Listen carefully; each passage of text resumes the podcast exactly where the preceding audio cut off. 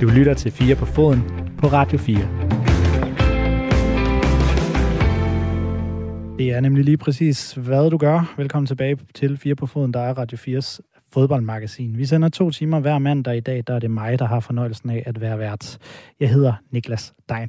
Du er nået frem til anden time, der er vores temateam. Det vil sige, at de kommende 55 minutter, der skal det handle om et eneste emne, som vi skal nå helt i dybden med. Og jeg har i den uge valgt, at vi sammen skal blive klogere på legespillere. For hvad er det egentlig for en mekanisme med legesvende, som vi alle sammen har lært at kende som en fast del af fodboldens, skal vi kalde det maskineri, uden at vi sådan egentlig rigtig har spillet, stillet spørgsmål ved det. Jeg har i hvert fald ikke, ved jeg. Så jeg har pakket tasken med netop spørgsmål om det her emne frem til klokken 19. Velkommen til 4 på foden. Radio 4 taler med Danmark. Og nu sagde jeg lige her i indledningen, at det skal handle om et eneste emne. Men hvis du, hvis du har lyttet med i første time, så ved du også, at det blev lidt kaotisk undervejs, hvor jeg havde sådan en lille Brasilien-ting øh, med til dig, som vi desværre ikke rigtig fik rullet ordentligt ud på grund af en dårlig øh, lydforbindelse. Det er vi lige nu i gang med at, øh, at, at tjekke op på, og så håber jeg faktisk, at vi kan nå at få den rullet ordentligt ud i slutningen af den her time. Så måske vi skal til Brasilien i slutningen af timen, men ellers så handler det altså om legespillere i den her time. Som sagt, øh, som jeg også har været inde på i første time, så kan du skrive ind til mig hele aften øh, omkring alle de emner, vi, øh, vi tager op, og altså i den her time om øh, legespil. Har du nogle gode spørgsmål til øh, vores gæster i øh, den her time, som jeg afslører lige om lidt, så øh, kan du altså skrive ind til mig. Det gør du ved at åbne min sms. Øh, du starter den ved at skrive R4, så laver du et mellemrum, og skriver din besked og sender den til 1424.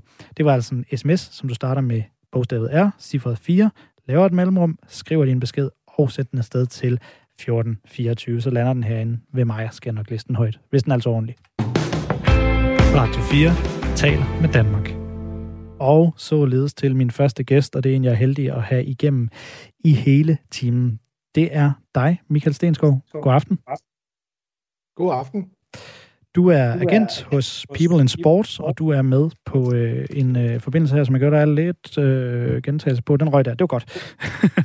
øhm, Nå, der var alligevel lidt gentaget. Det ser vi lige, om vi kan, vi kan få ordnet. Øhm, jeg trykker lige på nogle knapper herinde og ser, om det ikke lykkedes der. Det gjorde det. Super. Så fik vi også, øh, kom vi også lidt kluntet igennem med, med første time. Men god aften og velkommen til, øh, Michael. Som sagt, så er du altså agent hos øh, People in Sports. Det vil sige, at du sidder med de her øh, spillere, øh, når de eventuelt skal finde ud af, om de skal videre i deres karriere med et legehop, legeophold eller, eller andet.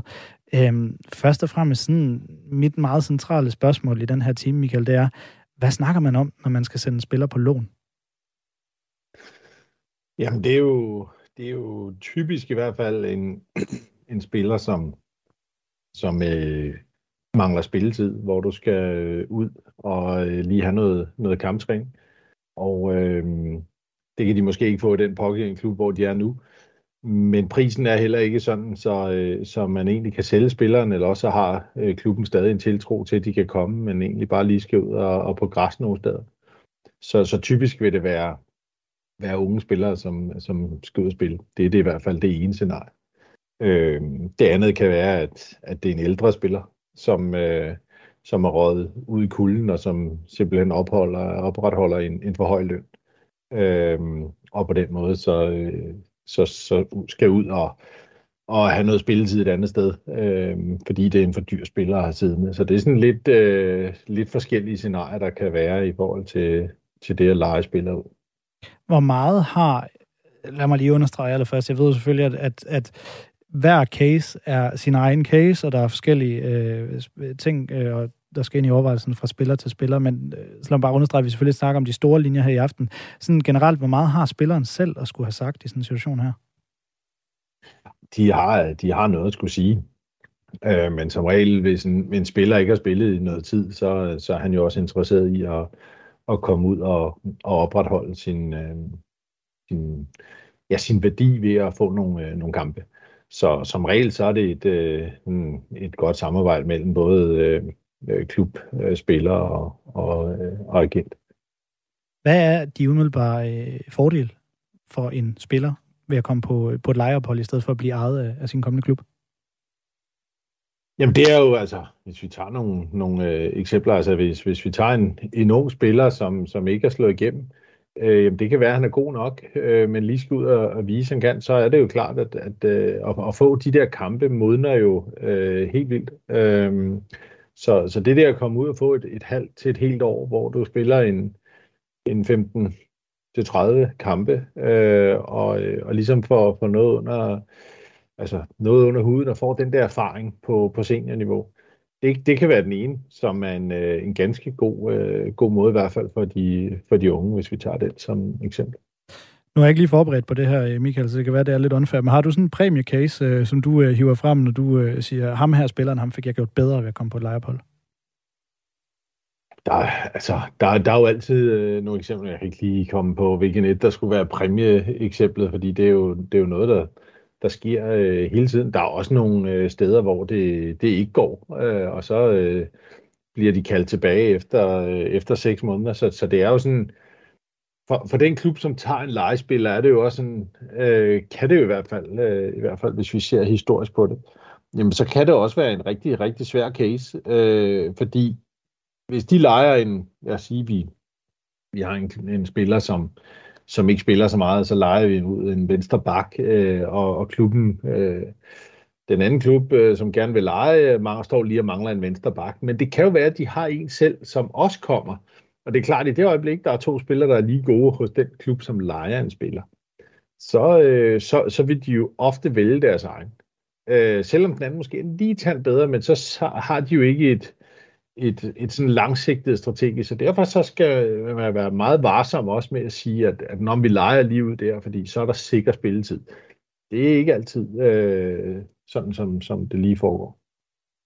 Grunden til, at jeg blandt andet har taget det her emne op i dag, det er, øh, at jeg synes, øh, Randers-spilleren Steven O'Day er ret interessant. Han er jo kommet til på live fra, øh, fra Genk til, øh, til Randers FC, og har jo gjort det, kan man roligt sige, rigtig godt. Øh, han har scoret mange mål i både Europa og i Superligaen. Det gør ham selvfølgelig interessant, og nu snakker man om, at både AGF og Brøndby kan være interesseret. Vi skal høre fra øh, Randers FC's øh, sportslige og kommersielle direktør, det vil sige ham, der sidder med, med, med de her ting, øh, lige om et ganske kort øjeblik.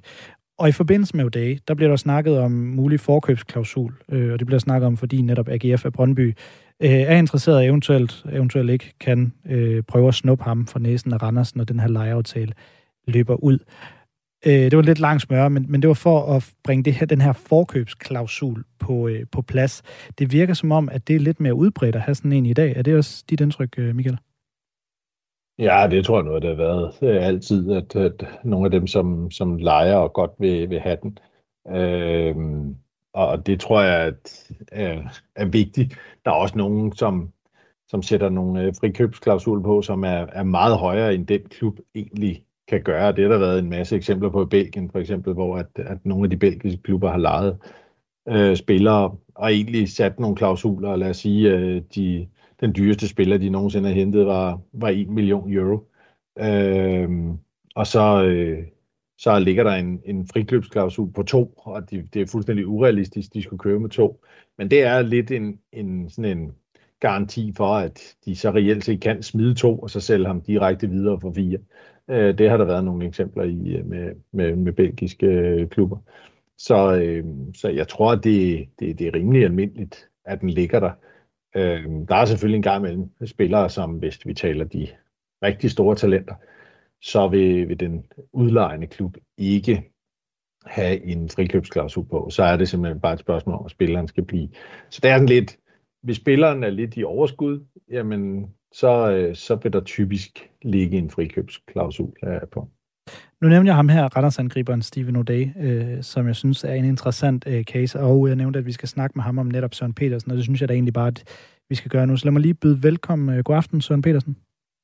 God aften sportslig og øh, kommersiel direktør i øh, Randers FC, hvor I jo lige nu øh, råder over ham her angriberen Steven O'Day, en af de øh, store profiler i Superligaen lige pt.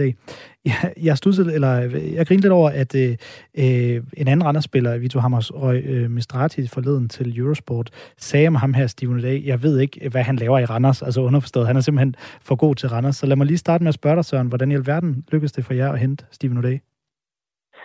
Jamen, det gjorde det jo via vores, øh, vores netværk. Øh, vi har rigtig godt samarbejde med, med mange agenter, og også med, med Stensgaard, som jeg lige kunne høre, du, øh, du snakkede med os. Øh, og de, de kommer og præsenterer rigtig mange spændende spillere, og der var, der var jo dag en af dem, som vi fik øh, præsenteret som en, en mulighed øh, sidst i transfervinduet her i sommer.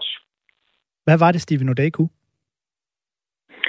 Jamen, det han egentlig kunne, altså det, det, det som vi har søgt hele transfervinduet, det var jo en angriber med fart, som, øh, som kunne lave mål, og som kunne løbe dybt, og som kunne give os lidt noget af det, som vores andre angriber ikke, øh, ikke har. Og der har vi lidt efter rigtig mange, og blevet præsenteret for rigtig mange, men, øh, men faldt egentlig lidt for det, som øh, Ode han, øh, han kan og har vist, øh, inden han kom til Genk. Øh, han har ikke haft den, den store succes i Genk, men, øh, men vi håbede selvfølgelig lidt på, at vi kunne, eller han kunne finde det frem igen i, i Anders, og det må man jo sige, at han har været rigtig dygtig til.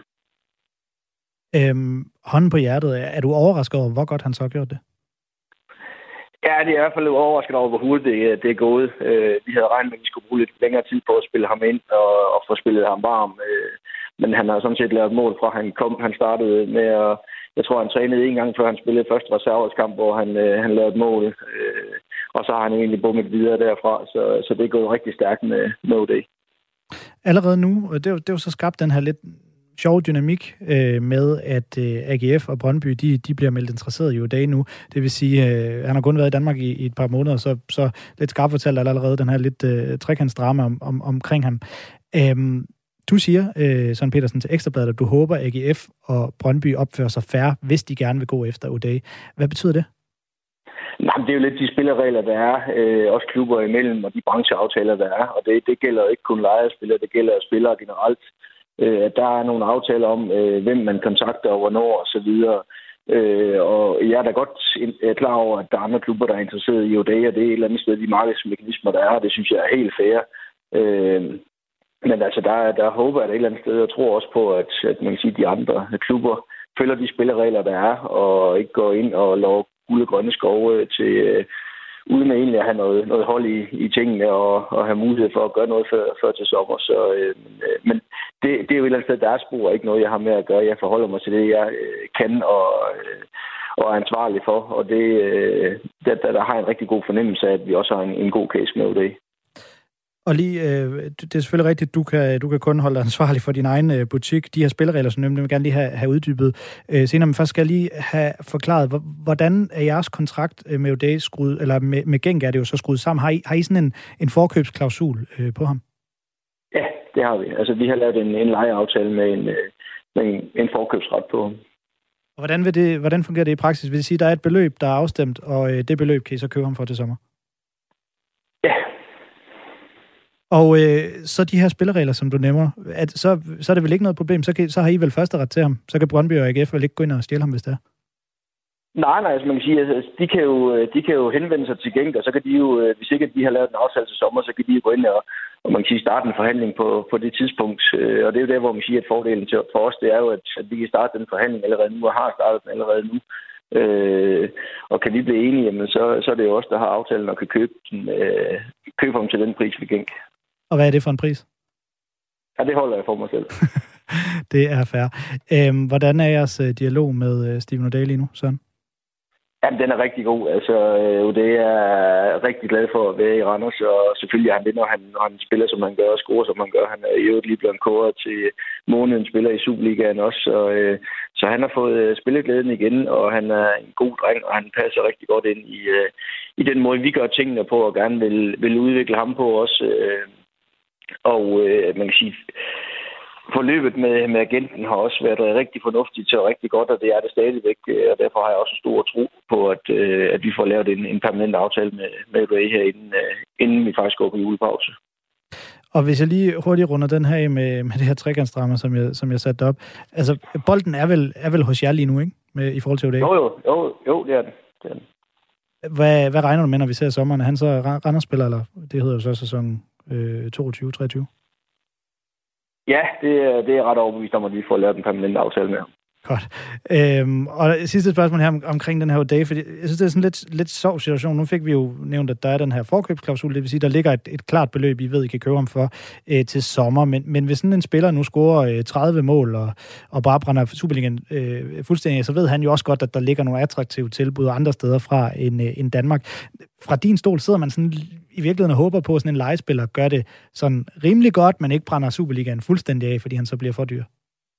Nej, altså der sidder du jo et eller andet sted. Altså, vi, vi har jo også vores sportslige ambitioner, og, og selvfølgelig håber vi altid på, at vores spillere de præsterer så godt som overhovedet muligt. Øh, og man kan sige, at grunden til, at vi lejede det, det var jo fordi, at vi synes, at, øh, at han havde noget af det, vi, vi manglede, og noget af det, vi gerne ville have til, til vores angreb. Og, øh, og det er vi da rigtig glade for, at han viser frem. Øh, så, så på den måde er vi, er vi rigtig tilfredse med det. Godt, så lad os lige parkere ham her, øh, O'Day, for en stund, så vil jeg gerne lige høre jer til de, til de lidt mere, øh, til de større linjer omkring øh, jeres rekrutteringsproces, når det kommer til primært legespillere hos, hos Randers. Nu snakker jeg lidt med Michael Stensgaard om det øh, tidligere. Det var fra agentperspektivet. Du sidder jo så øh, som, som, som sportslig og kommersiel direktør, eller i hvert fald det, som vi lidt mere bredt kender som sportschefstolen. Hvilke overvejelser går der hos dig, når det handler om, hvorvidt de skal købe eller lege en spiller? Jamen, det kommer ind i... Øh, der, der, der er mange ting, der spiller ind. Øh, man kan sige lige i forhold til O'Day, men øh, der kan man sige, det, det er en spiller, som er på et, et, et højere niveau, end vi er vant til at hente fra. Og, øh, og den her mulighed, den, den bød sig sidst i vinduet, øh, hvor vi på favorable vilkår kunne, øh, kunne lege ham i en sæson. Øh, og derfor blev det en mulighed for os. Og, og man kan sige, at at de penge og det, vi skal gå ud og give for ham øh, på nuværende tidspunkt, når vi skal lave aftale, det ville vi aldrig have lavet med ham, uden at være mere sikre, end vi ville kunne være, hvis der sådan, vi skulle lave en kontrakt med ham til, til sommer. Så dermed havde vi jo mulighed for at, at se ham nærmere ind. Vi har mulighed for at se, hvordan han, han passer til truppen, og vi har mulighed for at se, om, om niveauet og det hele passer til, til den måde, vi gør tingene på. Så på den måde har vi haft mulighed for at være mere grundige, når det er så stor en investering, som det er. Foretrækker I sådan helt generelt at lege spiller, eller vil I helst undgå det, eller hvor ligger I der? Jamen, det er jo meget forskelligt. Altså, jeg synes egentlig, vi har haft nogle gode oplevelser med, med begge dele. Øh, en anden, øh, et andet godt eksempel er Toshin, som vi, øh, som vi også lejede i den første sæson, og også, man kan sige, havde en forkøbsret på ham, som vi benyttede os af, og så øh, kunne også være grundigt til at se, jamen der var vi også sikre på, at øh, det var også en spiller, som vi kunne udvikle videre på, og vi kunne bruge, og øh, som vi, vi også kan, man kan sige, hjælpe videre på et eller andet tidspunkt, ligesom vi formentlig også, eller forhåbentlig også kommer til at gøre med, med ODA. Hvordan fungerer sådan en proces, når du sidder og øh, ja, øh, eventuelt skal stå foran og skulle lege eller købe en spiller? Altså kigger man først på en given spiller, øh, og derefter vurderer, om han skal købes eller lejes, eller kigger man på en liste over spillere, man ved, der kan lejes, for det har klubben sagt, eller så videre. Hvordan fungerer sådan en proces egentlig?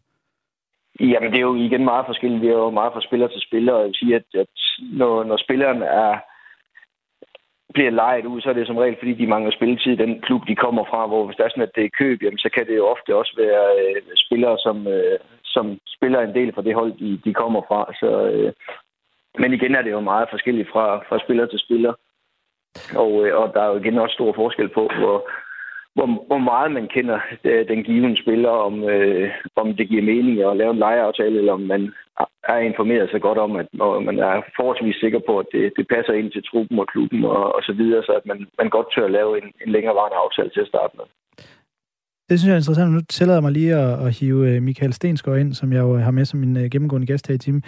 Michael, er du også sådan rundt til sportschef og klubber og shop med en liste, hvor du siger, her, ham her, han kan lejes?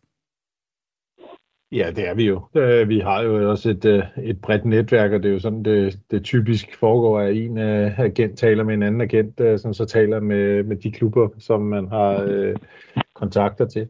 Så, øh, så det vil være typisk, at man kan lave sådan nogle øh, handler. Det kan også være, at klubberne kontakter os i udlandet direkte og siger, at vi har de her to spillere, øh, som, som vi godt kan lege ud, og om, øh, om vi kan finde nogle muligheder til dem. Så det, er sådan, så det behøver ikke altid være vores spillere. Vi kan også øh, hjælpe klubberne lige så vel som Søren kunne ringe til mig og sige, vi har en, øh, der er i overskud, har du lige en, der mangler øh, et eller andet, øh, så vi kan, vi kan hjælpe hinanden. Ja, hvor meget gør du der egentlig brug af det, øh, Søren Petersen, kan jeg så spørge? Jamen, det gør jeg rigtig meget brug af. Altså, øh, vi har et, et rigtig godt netværk i, i forhold til agenter og, og nogen, vi arbejder rigtig godt sammen med. Og det åbner jo nogle døre og, og giver noget indsigt i nogle spillere, som man ellers ikke vil have. Så på den måde synes jeg, det, det det både er vigtigt og, og givetigt for, for en klub at have, have et godt netværk med agenter. Hvem er inde over sådan en øh, proces, når en spiller skal lejes? Sidder du med det helt alene, eller har Thomas Thomasberg, som er Randers FC's træner, noget at skulle sige?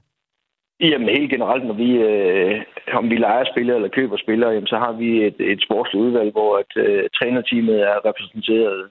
Øh, vi har også vores talentchef med øh, i, i det udvalg, hvor vi sidder og er grundige på, øh, hvad synes vi, der passer ind og for og imod osv. Så, videre. så det er ikke noget, som enkelte personer sidder og tager den endelige beslutning om. Det er klart, når det kommer til til beslutningen og til forhandlingen, jamen så, så, er det, så er det mit bord, det lander på. Men selve processen i, hvad at, at vi synes, der passer ind til klubben, det er vi meget grundige på, at det, der kommer input fra flere sider. Og nu har jeg så en indtil videre ret god case i uh, Steven O'Day. Er den, er den med til at bekræfte, at I måske vil prøve det her noget oftere, eller, eller rokker det ikke ved jeres strategi? Mm, nej, det rokker sådan set ikke ved vores strategi. Altså det, det ene udelukker ikke det andet. Øh, vi har også haft rigtig gode cases med at hente spillere, Øh, for eksempel Lasse Berg, hvor man siger, at vi henter ham, øh, som er, som er lykkedes rigtig godt. Øh, Rømer har vi hentet øh, permanent. Altså, vi har jo hentet mange spillere også inden, at, altså, hvor det ikke har været lejeaftale. Så vi har jo stor succes, eller haft stor succes med, med begge dele. Fremragende. I hvert fald øh, fortsat held og lykke med både det og med at få øh, Steven O'Day på en øh, permanent aftale, Søren Petersen. Tak skal du have. Og god aften. Tak fordi du havde lyst til at være med. I lige måde, tak. Altså øh, Søren Petersen, som er øh, sportslig og kommersiel øh, direktør i Randers FC. Og så lige tilbage til, øh, til dig, Michael Stensgaard. Er der noget, du hæfter dig ved, som øh, Søren Petersen øh, sagde her? Fik du nogle gode tips til næste gang, du skal i kontakt med en sportsdirektør? Ah, Søren og jeg taler jævnligt ligesom, sammen, så, så der, var ikke, der var ikke så meget overraskende der. Det, det, man kan knytte en kommentar, hvis man skal prøve at, at give lidt indblik i, i, hvad der egentlig foregår i den proces, jamen så er det jo, at, at det, er jo en, det er jo en svær situation, Søren kan sidde i, lige i, i med sådan en spiller her. Øhm, netop fordi du, du kan ikke lave en, en forhåndsaftale, så, så, så spilleren skal i sidste ende sige ja eller nej øh, til sommer. Så, øh, så spilleren øh, sidder jo og, og opvejer hele det her.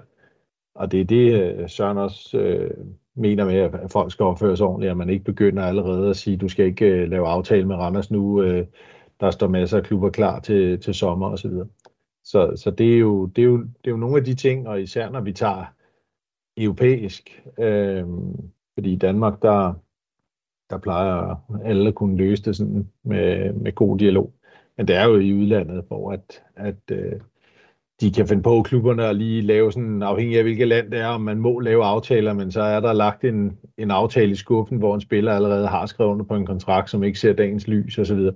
så det er jo nogle af de der ting, som er en branche, som desværre ikke altid er så øh, gennemsigtig, som, som øh, vi godt kunne ønske. Det skal jeg lige høre noget mere om. Altså, bliver lavet aftaler, hvor spilleren får at vide, at han ikke må skrive under, eller hvordan skal det forstås? Nej, altså du kan jo, du kan jo altså, hvis vi tager Randers' eksempel, øh, så, så, så kan spilleren jo ikke skrive under på en aftale. Altså vi har nogle, nogle regler, som sikrer, at vi skal have noget, noget øh, gennemskuelighed i, i kontrakterne. Øh, det vil sige, der skal ikke laves optioner og alt muligt andet, hvor at det kun er til gavn for, øh, for klubberne. Så, øh, så, så du kan ikke lege en spiller og så automatisk have en, en kontrakt klar til den her spiller ifølge regler. Og, øh, og det gør selvfølgelig, at, at Søren ikke er 100% sikker, hvis der er nogen, der begynder at sidde og viske spilleren i øret, at, at øh, nå, hvis du bare venter, så, øh, så kan der lige komme en, en ny kon- kontrakt til dig til sommer et andet sted. Nu hørte vi jo lige øh, Søren Petersen fortælle om, om O'Day-casen her fra hans stol selvfølgelig, men hvis det havde været dig, der sad i, i, i forhandlingslokalet, eller hvad man skal sige, så har det jo været for øh, repræsentation for spilleren i det her tilfælde, Uday. Hvad vil du råde ham til at, til at gøre lige nu? Jamen, det, det, jeg, jeg kender ikke øh, spilleren, så det kan jeg ikke, øh, det kan jeg ikke sige, hvad, hvad den, man ville råde til, fordi der er jo, der vil jo være for imod. Hvad, jeg kender ikke hans, hverken hans familiesituation eller andet på, hvor han bor og hvordan det ser ud. Så, så der er flere ting, der spiller ind. Det er ikke altid bare økonomi, som, som spiller ind. Nej, men lad os, lad os så tage et lidt mere, hvad skal man sige, hypotetisk scenarie. Så vi har en spiller, som er, er måske kommet i, øh, hvad hedder det, sådan lidt i overskud i sin klub, er kommet til en øh, lavere rangeret klub, og, øh, og gør, det, gør det godt. Hvad, hvad, hvad, hvad råder man til som, som agent der? Han har trods alt kun været i Randers i et par måneder.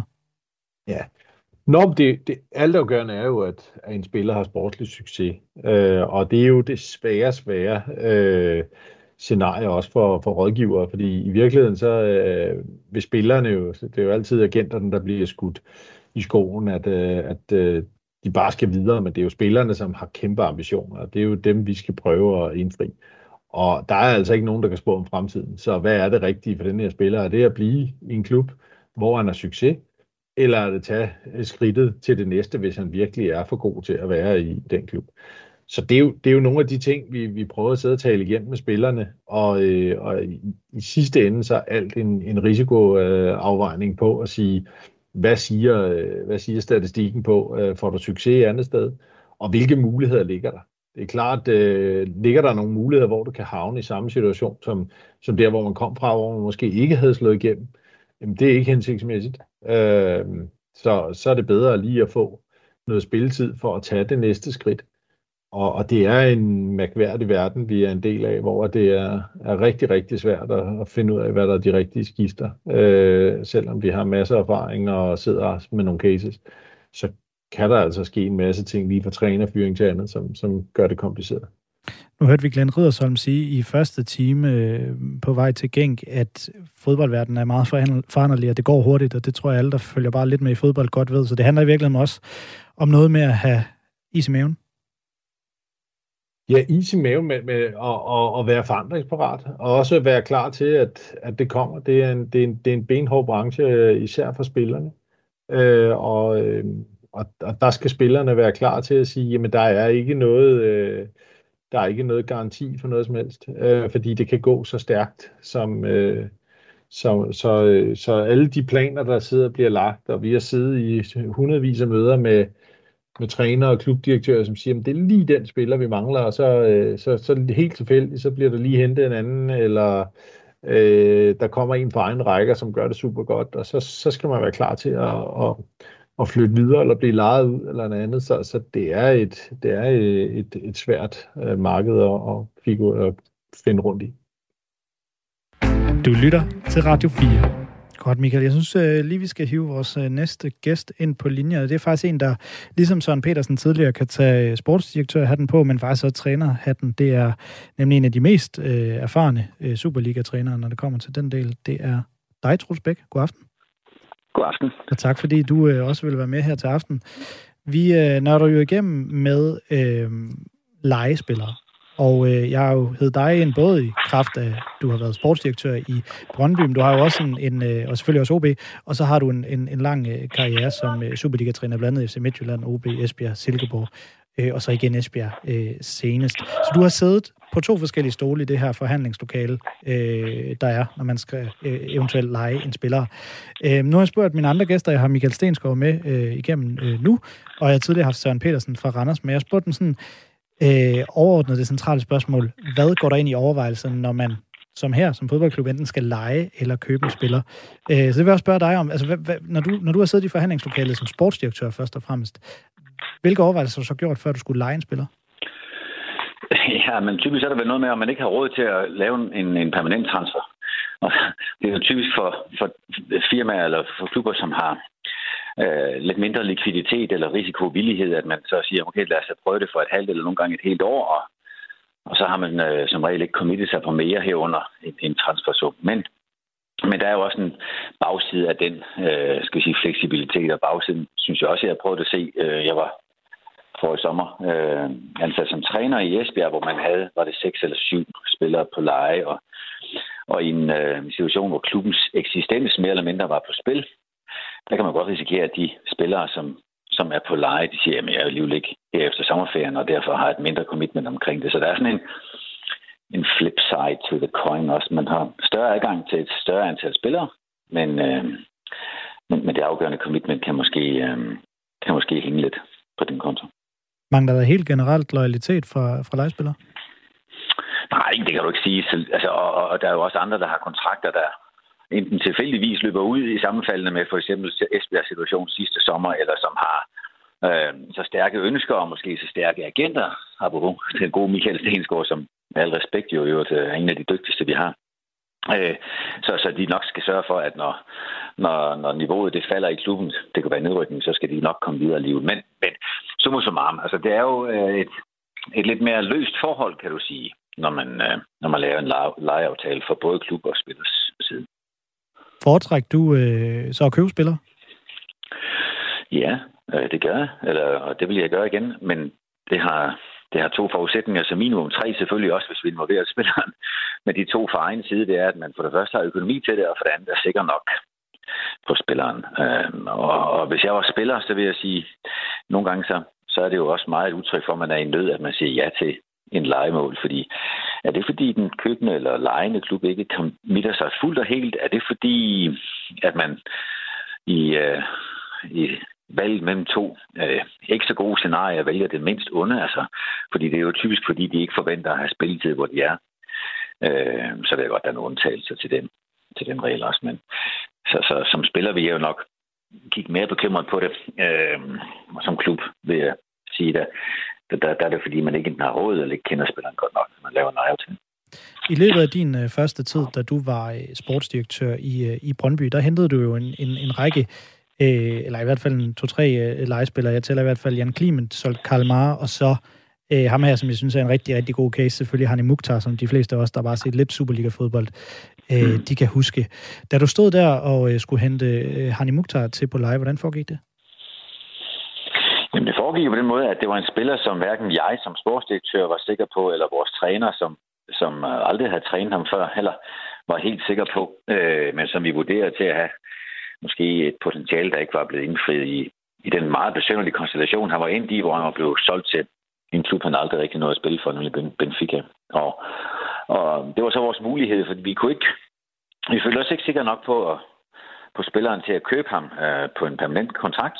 Øh, og så var det jo ligesom en, en prøveperiode, som det nu er, at betragte som sådan en legeperiode. Øh, ganske vist på et helt år, men med den helt klare forudsætning, at der var en købsoption. Det er jeg helt sikker på, uden jeg har lyttet med. Jeg Søren Petersen også har, har pointeret, at når man leger en spiller, øh, så vil man meget, meget nødt risikere, at, øh, at han gør det så godt, så man ikke har råd til at beholde ham. Altså, så vil man gerne på forhånd have aftalt præmissen.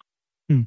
Det var det, vi så tilfældet med, med det, det er rigtigt, det understregede Søren Petersen blandt andet med, med Steven O'Day, som vi har snakket en del om i dag. De har, mm. som man fortalt, en uh, forkøbsaftale. Uh, aftale. og så vi så jo så, altså Hani Mukhtar i den, i den grad brændt igennem øh, Superligaen, da I så stod, øh, og han havde, hans kontrakt, hans lejekontrakt var ophørt. Hvad, hvad, hvad skete der så der? Jamen, så vurderede vi, at vi, er, vi var bedre stillet med en permanent kontrakt. Selv var spilleren jo også interesseret i det, fordi han var lykkes bedre øh, i, i Brøndby, end han har været i hans tidligere klubber. Øh, så han så også en pointe i det. Og, øh, og så, så var der jo en, en købsaftale, eller en, en option, som, som man kunne tage. Øh, så vil jeg så sige, at vi forsøgte selvfølgelig, som, som, som de krejler, man nu forsøger at være, at se, om man kunne forhandle den aftalte pris ned og sige, jamen, øh, tingene og forudsætningerne har ikke sig, bla, bla. Men, men det, det er så detaljer, som, øh, som så kan opstå hen ad vejen. Pointen var i hvert fald, at øh, præmissen var diskuteret på plads, inden øh, at vi var klar over, at vi gerne ville købe ham. Hvor, hvor endte I så egentlig henne i, øh, i det, der oprindeligt var planlagt, og det I fik forhandlet ned eventuelt? Ja, vi endte godt sted. og så er det jo øvrigt øh, en børsnoteret virksomhed, øh, Brøndby IF, og, og derfor så er der nogle, nogle regler for, hvor meget man skal dele der, men det endte et så godt sted, så vi, vi sagde ja til det, og vi i øvrigt var rigtig glade for den kontrakt, som alt andet lige jo også gav et transferoverskud, da han så sidenhen ganske vist måske et halvt eller helt år for sent øh, skiftede til, til MLS. Hvor han jo så i øvrigt gør det øh, aldeles fremragende også nu. Øh, han i Mukhtar, han er oppe på en øh, han er oppe på en statistik i den amerikanske liga i år, der hedder 31 kampe, 16 mål og, og, og 10 assist. Og han blev jo så, altså som sagt, øh, solgt videre, så kan det godt være, at det blev lidt senere end, end øh, hvad man, i forhold til, hvad man kunne have fået få, få ham tidligere. Hvordan kigger du tilbage på den her øh, case, som du havde en stor, øh, stor del i? Jamen altså, hvis man gør det lidt firkantet, kan man sige, gav det succes på banen og gav det overskud i banken, så har det vel været en succes, og det gjorde det for så vidt begge dele jo. Vi øh, kan godt, nogle af os sidder og tænker, ah, timingen kunne have været bedre, vi kunne have måske været i stand til at, at få et bedre, nu kender jeg ikke detaljerne omkring salget, det var, det var efter jeg var rejst fra Brøndby, men øh, som jeg forstår det, så, så ville det have været muligt også et halvt år tidligere at have matchet eller overgået den transfer. Det, det kan man altid tydeligt på, men, men øh, i det her tilfælde, der fik vi en spiller, som efter en kort indløbstid fungerede rigtig godt, og derfor tog vi optionen, og så fik vi øh, værdi både på banen og i banken. Og øh, Troels Bæk, du har jo også øh, du har jo en endnu længere karriere som, som Superliga-træner. Hvordan adskiller det at sidde sig i forhandlingslokalet, når der skal købes eller lejes en spiller, som øh, træner, frem for når du har siddet der som sportsdirektør? Det er jo helt indlysende, at der er træneren ikke til stede jo, altså i forhandlingslokalet. Det er jo, øh, altså man skal jo huske, at grunden til, at man har sportsdirektør, antager jeg, de fleste, de fleste steder er for at sikre en eller anden kontinuitet, og at noget, der øh, ellers kunne blive fokus fra kamp til kamp eller måned til måned, det er jo trods alt trænerens fineste opgave, det er at få det meste ud af det forhåndværende. Og det skal være med langt større umiddelbar indflydelse, end sportsdirektøren har, nemlig træneren har retten til at sætte holdet og skifte ud osv., så har sportsdirektøren det lange perspektiv, som rækker afskillige transfervinduer frem. Og, og derfor så er det jo øh, sportsdirektørerne, der er sat ind for at sikre, at det ikke er øjeblikket, der løber med al opmærksomheden, men er, er faktisk et forløb. Så der er en kæmpe forskel. Nu har jeg været træner nogle steder, hvor jeg faktisk havde en dobbeltrolle. Så, så der tænkte jo selvfølgelig alt efter, hvilken klub og hvilken trænersituation det er. Øh, situationer, hvor træneren sidder med i, i den forhandling, men, øh, men generelt så har han ikke noget at gøre der. Generelt har han ikke noget at gøre, men, men, men bliver han ikke taget med på råd, inden man så sætter sig ind i forhandlingslokalet?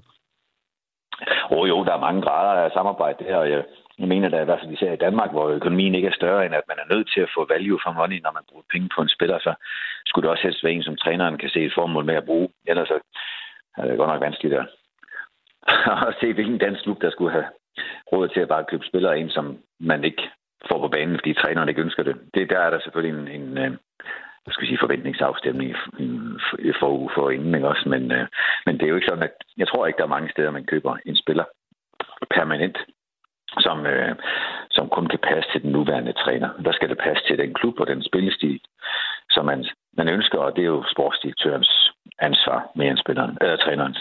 Men forventningsafstemning, siger du, det lyder som, som, som en vigtig ting at tage med i forhold til det her. Men det lyder som om, det, det så var det, der var problemet i Esbjerg, som du nævnte helt i begyndelsen af interviewet her.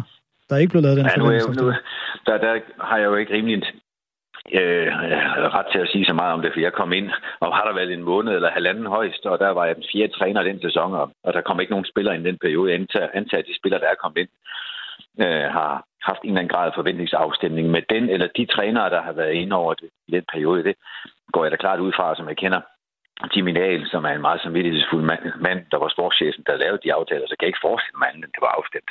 Øh, ulykken var så bare, at der nåede at komme både en, to og tre trænere ind efter den træner, der startede sæsonen, og det, der, der kan godt forsvinde noget forventningsafstemning for hver trænerskifte, vil jeg så mene. Det, det giver mening. Troels Bæk, tusind tak for det. Velbekomme. Og fordi du havde tid her til aften, kan du have en god aften. I lige måde. Altså uh, Troels Bæk, mangeårig fodboldtræner og sportsdirektør i Superligaen, og lige pt. indehaver af uh, podcasten Bæk bag bolden. Du lytter til Radio 4. Michael Stensgaard, en af Danmarks bedste agenter, hørte jeg Troels Bæk omtale dig som. Ja. Det var en fin ros at få med. Han er en sød mand. øhm, Michael, jeg, jeg hører blandt andet, øh, jeg hørte det her forventningsafstemning, Troels Bæk nævnte det øh, flere omgange, det lyder som en, en vigtig del af den her proces, når en spiller skal sendes på leje og lejes øh, af en klub. Hvor meget er det noget, du holder øje med øh, som agent, altså spørger til, øh, har, er den her lejeaftale, øh, som du eventuelt er ved at sende spiller ud på, er den blevet forventningsafstemt blandt både sportsdirektøren og træneren? Ja, det gør vi meget ud af, og øh, også en gang imellem lade spilleren tale med træneren, øh, så spilleren også kan være med til at, at danne sig et, et indtryk af at sige, hvad, hvad er det her? Altså, der er jo ingen tvivl om, som, som Troel sagde, at det er jo en, en svær en, og det er jo ikke altid en ønskesituation at stå i som, som spiller. Øh, fordi hvis, hvis man virkelig havde gjort det godt, så, så stod der jo mange, der ville købe en. Så, så hele den der forventningsafstemning med, med træner og sportsledelse, men som jeg sagde tidligere, det er bare enormt svært, fordi altså, vi, vi, du kan være den dyreste spiller, der kommer ind i en klub, og så øh, er du bare længere tid om måske at blive integreret i den klub. Så der er ikke nogen, der er ikke nogen garantier i fodbold, øh, så man bliver nødt til lige at, at øh, stoppe op, og så også egentlig bare arbejde hårdt igennem, hvis det er, det ikke lige lykkes øh, den, den, første, den første måned. Det er, en, det er en hård verden. Der er også noget risiko i det her med at, øh, at tage ud på leje, gået fra, øhm, fra både spiller og klubben. Hvad er det egentlig mest risikabelt for spiller eller klub? Det er jo, altså, jeg, jeg tror nok, en klub overlever. Øh, hvis en spiller ikke spiller, så, så spilleren har helt sikkert meget at miste øh, på at tage et halvt eller et helt år. Typisk ligger der nogle tilbagekaldelsesklausuler, så hvis du bliver lejet ud i et, i et år, så kan, øh, så kan den øh, udlejende klub øh, kalde dig tilbage efter øh, seks måneder, hvis det er, at, at det ikke virker. Så, øh, så det er det, der også er eksempler på.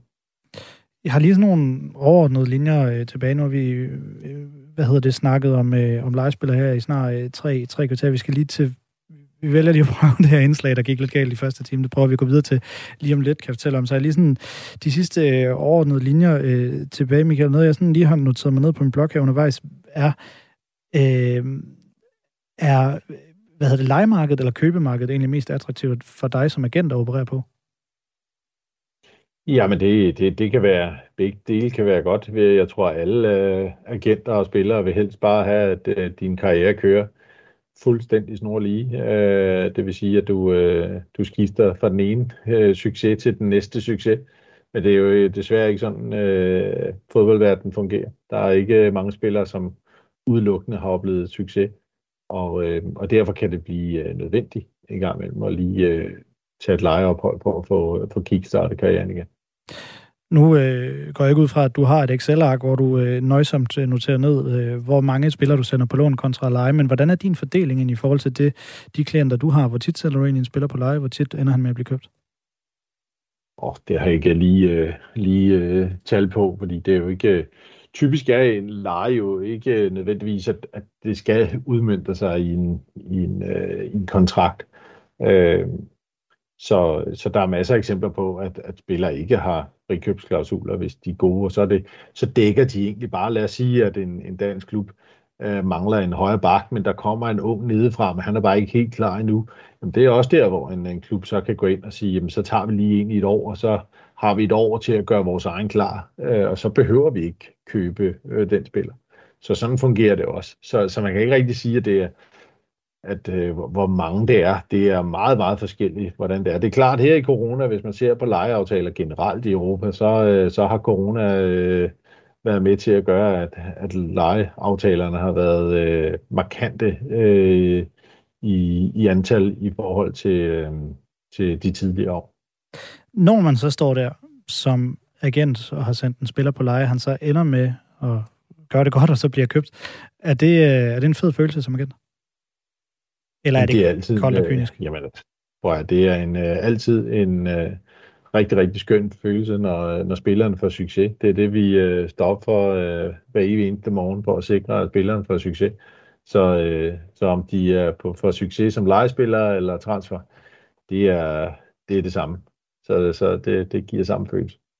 Nu var du lige inde på det i forbindelse, øh, da du nævnte det her med corona og sådan noget. Du har været i gamet i mange år. Altså, for lige at konkludere på alt det, har du, har du set en udvikling i antallet af lejeaftaler, man laver? Er det blevet højere eller mindre, eller hvor ligger vi? Det, det er klart, her i corona, så, øh, så har øh, antallet af transfers med transferkroner. Hvis vi bare tager nogle af de store markeder, som Spanien og så videre, Frankrig, jamen der er det jo faldet betragteligt, hvad de har købt spillere ind for. Og, øh, og i og med, at der er stadig nogle spillere, der skal rotere rundt i systemet, fordi der er også nogle, altså klubberne har et, et lønbudget, så en gang imellem, så skal de også nogle spillere ud for at få nogle spillere ind. Og, øh, og, og det er klart, så, så, så sætter det gang i nogle lejeaftaler. Så, så hvis man sidder og tæller sammen, hvor mange lejeaftaler, der har været her øh, det sidste, den sidste periode efter corona, så, så er det simpelthen fordi, der ikke har været transferkroner, og, og de skulle have plads til, til nye spillere. Så er der så man sagt, jamen så laver vi en, en rotation på lejespillere i stedet fremragende. På den måde, så synes jeg egentlig, vi kom meget øh, fint rundt om dagens emne, som altså handlede om legespillere. Tusind tak, fordi øh, du vil give os et indblik i øh, din arbejdsgang, øh, når det kom til, til det her, Michael Stensgaard. Det var så lidt. Og øh, ja, tak fordi du tog, øh, tog en time her til aften. God aften. Tak lige meget. Og på den måde skruer jeg lige ned for øh, Michael Stensgaard, fordi jeg, der har fulgt med hele aften, ved, at vi havde et lidt klodset indslag i første time, så om vi nu prøver at se, om vi ikke kan få øh, kørt ordentligt igennem nu. Vi skal nemlig til Brasilien, og jeg tjekker lige, om jeg ikke har min næste gæst med. Andreas Knudsen, har jeg dig med? Det håber jeg i hvert fald. Det har jeg, og din lyd lyder simpelthen fremragende. Lidt ekko på i, i baggrunden. Ved du hvad, vi klarer det. Din lydkvalitet øh, lyder godt, og det gør mig simpelthen så glad. Så ved du hvad, øh, Andreas, nu, nu prøver vi at lade som om, at du ikke, øh, vi ikke har snakket sammen, og starter vi lige helt for ny. Øh, er det okay? Det er en aftale. Vi prøver.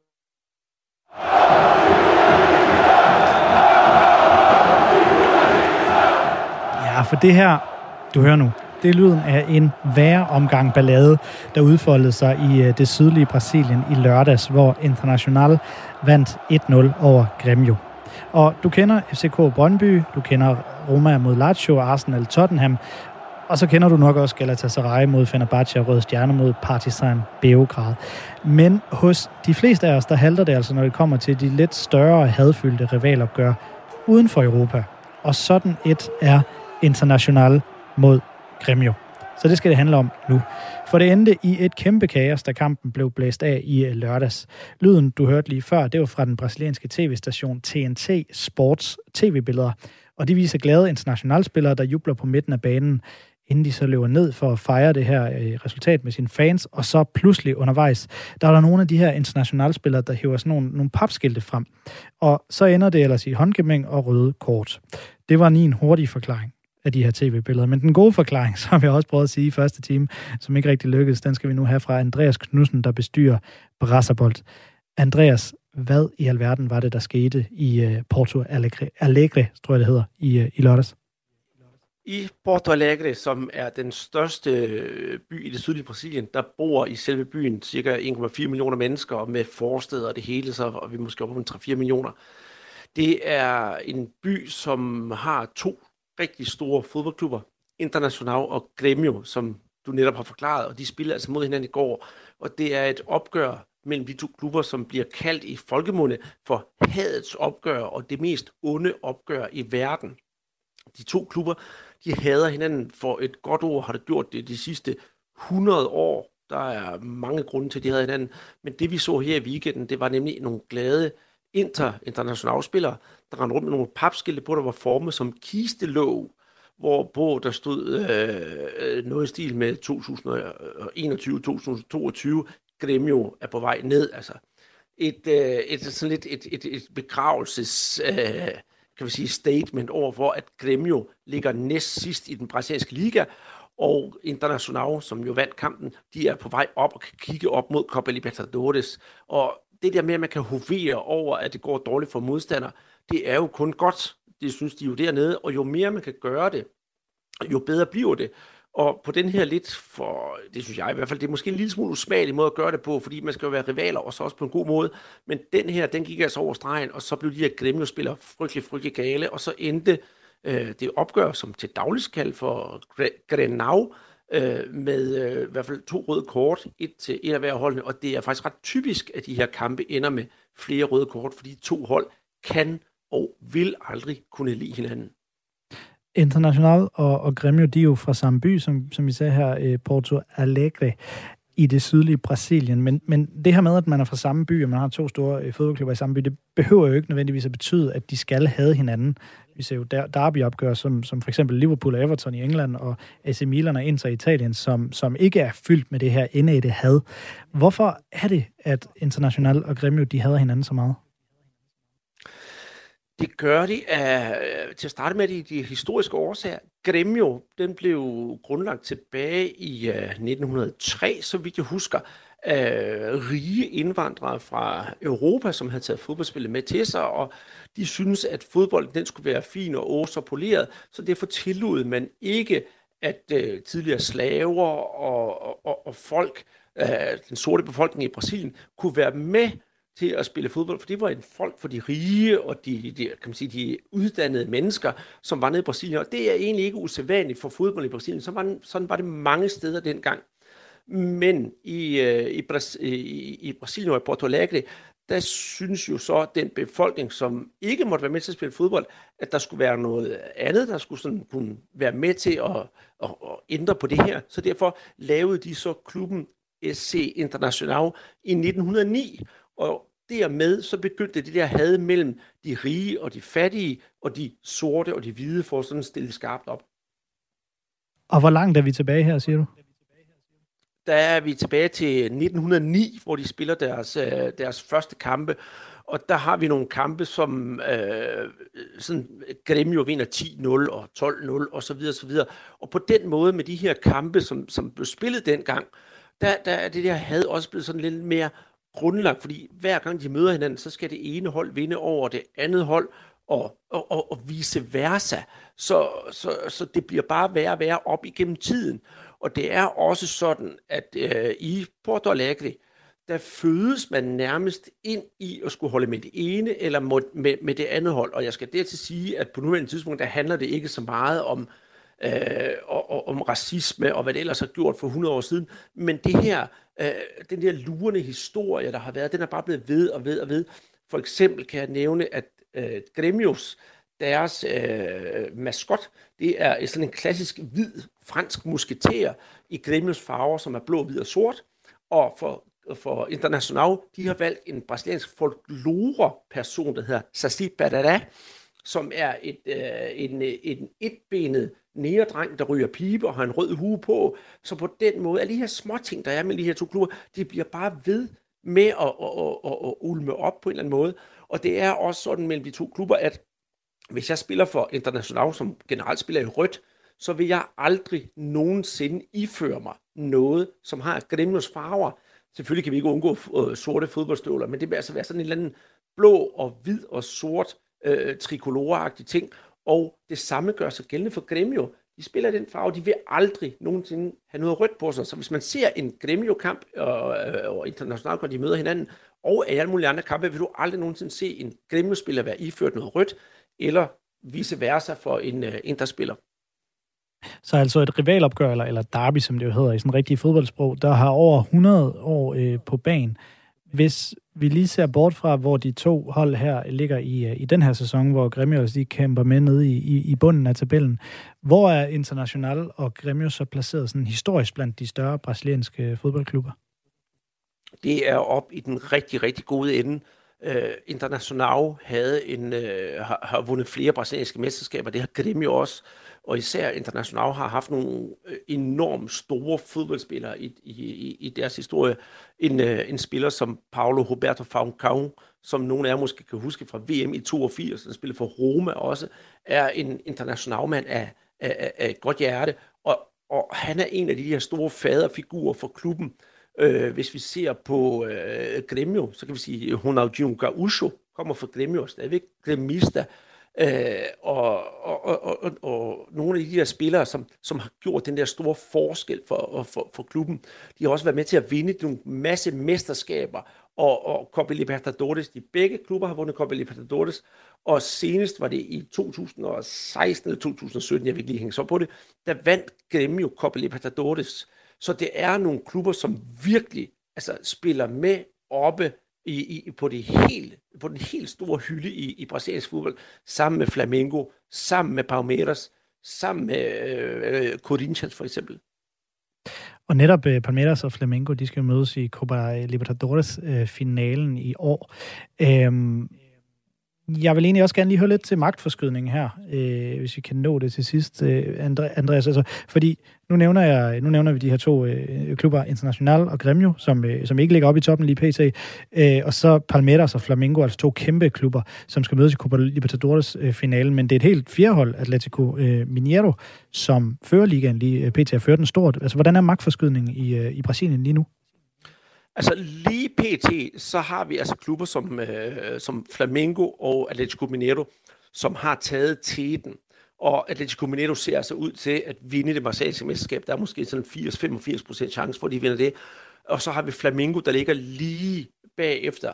Øh, Flamengo har smidt en masse tåbelige point undervejs i ligegyldige kampe mod, øh, mod, mod dårligere modstandere, men har også været et hold, som har skulle afgive mange spillere til landshold øh, Gabriel Barbosa, øh, det Arascaeta for eksempel til, til, til Uruguay, så det har de lidt lidt under. Så jeg tror, at øh, lige nu så hedder magten i, i, i Brasilien, det står mellem øh, Atletico Mineiro, Flamengo, og så har vi to overraskelser undervejs. Palmeiras, de er altså også med oppe i toppen, men Red Bull Bragantino, og så er nok nogen, der sådan bliver sådan for lidt gås, når de siger Red Bull, men de har altså fået et rigtig godt hold, som, øh, som PT, så vi husker, er på tredjepladsen. Og så har vi også øh, Bechara fra OB's gamle klub, Fortaleza, som spiller noget befriende fodbold, og som meget overraskende ligger på, på, på, på fjerdepladsen. Men som sagt, så er der altså nogle af de der store klubber, netop som International på, på syvende pladsen. Det er altså ikke helt okay. Corinthians også, der ligger og svømmer rundt sådan nede i, i, i midterfeltet, og så Gremio der ved at rykke ned. Så, så vi har altså nogle klubber, der er på vej op, og det gør jo bare den her brasilianske liga enormt spændende, fordi når der er spillet en runde, så ved man aldrig nogensinde, hvad der sker. Det er, det er jo derfor, jeg blandt andet også holder 18, udover at jeg selvfølgelig er halv brasilianer. Men det er en klub med så mange, eller en, en liga med så mange overraskelser. Så underholdningsværdien, den er jo kæmpestor. Mm. Og således nåede vi altså også øh, vores øh, lille brasilianer-segment. Tusind tak, fordi øh, jeg både for tålmodigheden og fordi du har tid her til aften, Andreas Knudsen. Selv tak, og næste gang så kører jeg altså til Aarhus, så får vi ordnet det der. Det er så dejligt nemmere, det er rigtigt. Og det er altså, jeg tror, det er den 27. november, man skal sætte i kalenderen, hvis man vil se Copa Libertadores finale mellem, øh, mellem Flamingo og Palmeiras. Det glæder vi os til. Altså Andreas Knudsen, som er bestyrer øh, Brasserbold, en øh, blog om øh, brasiliansk fodbold, som man kan finde både inde på Facebook og som øh, podcast. Du kan ikke finde øh, Fire på Foden her på, øh, på øh, programmet mere i dag, for øh, nu er der nyheder. Vi er tilbage næste uge på mandag.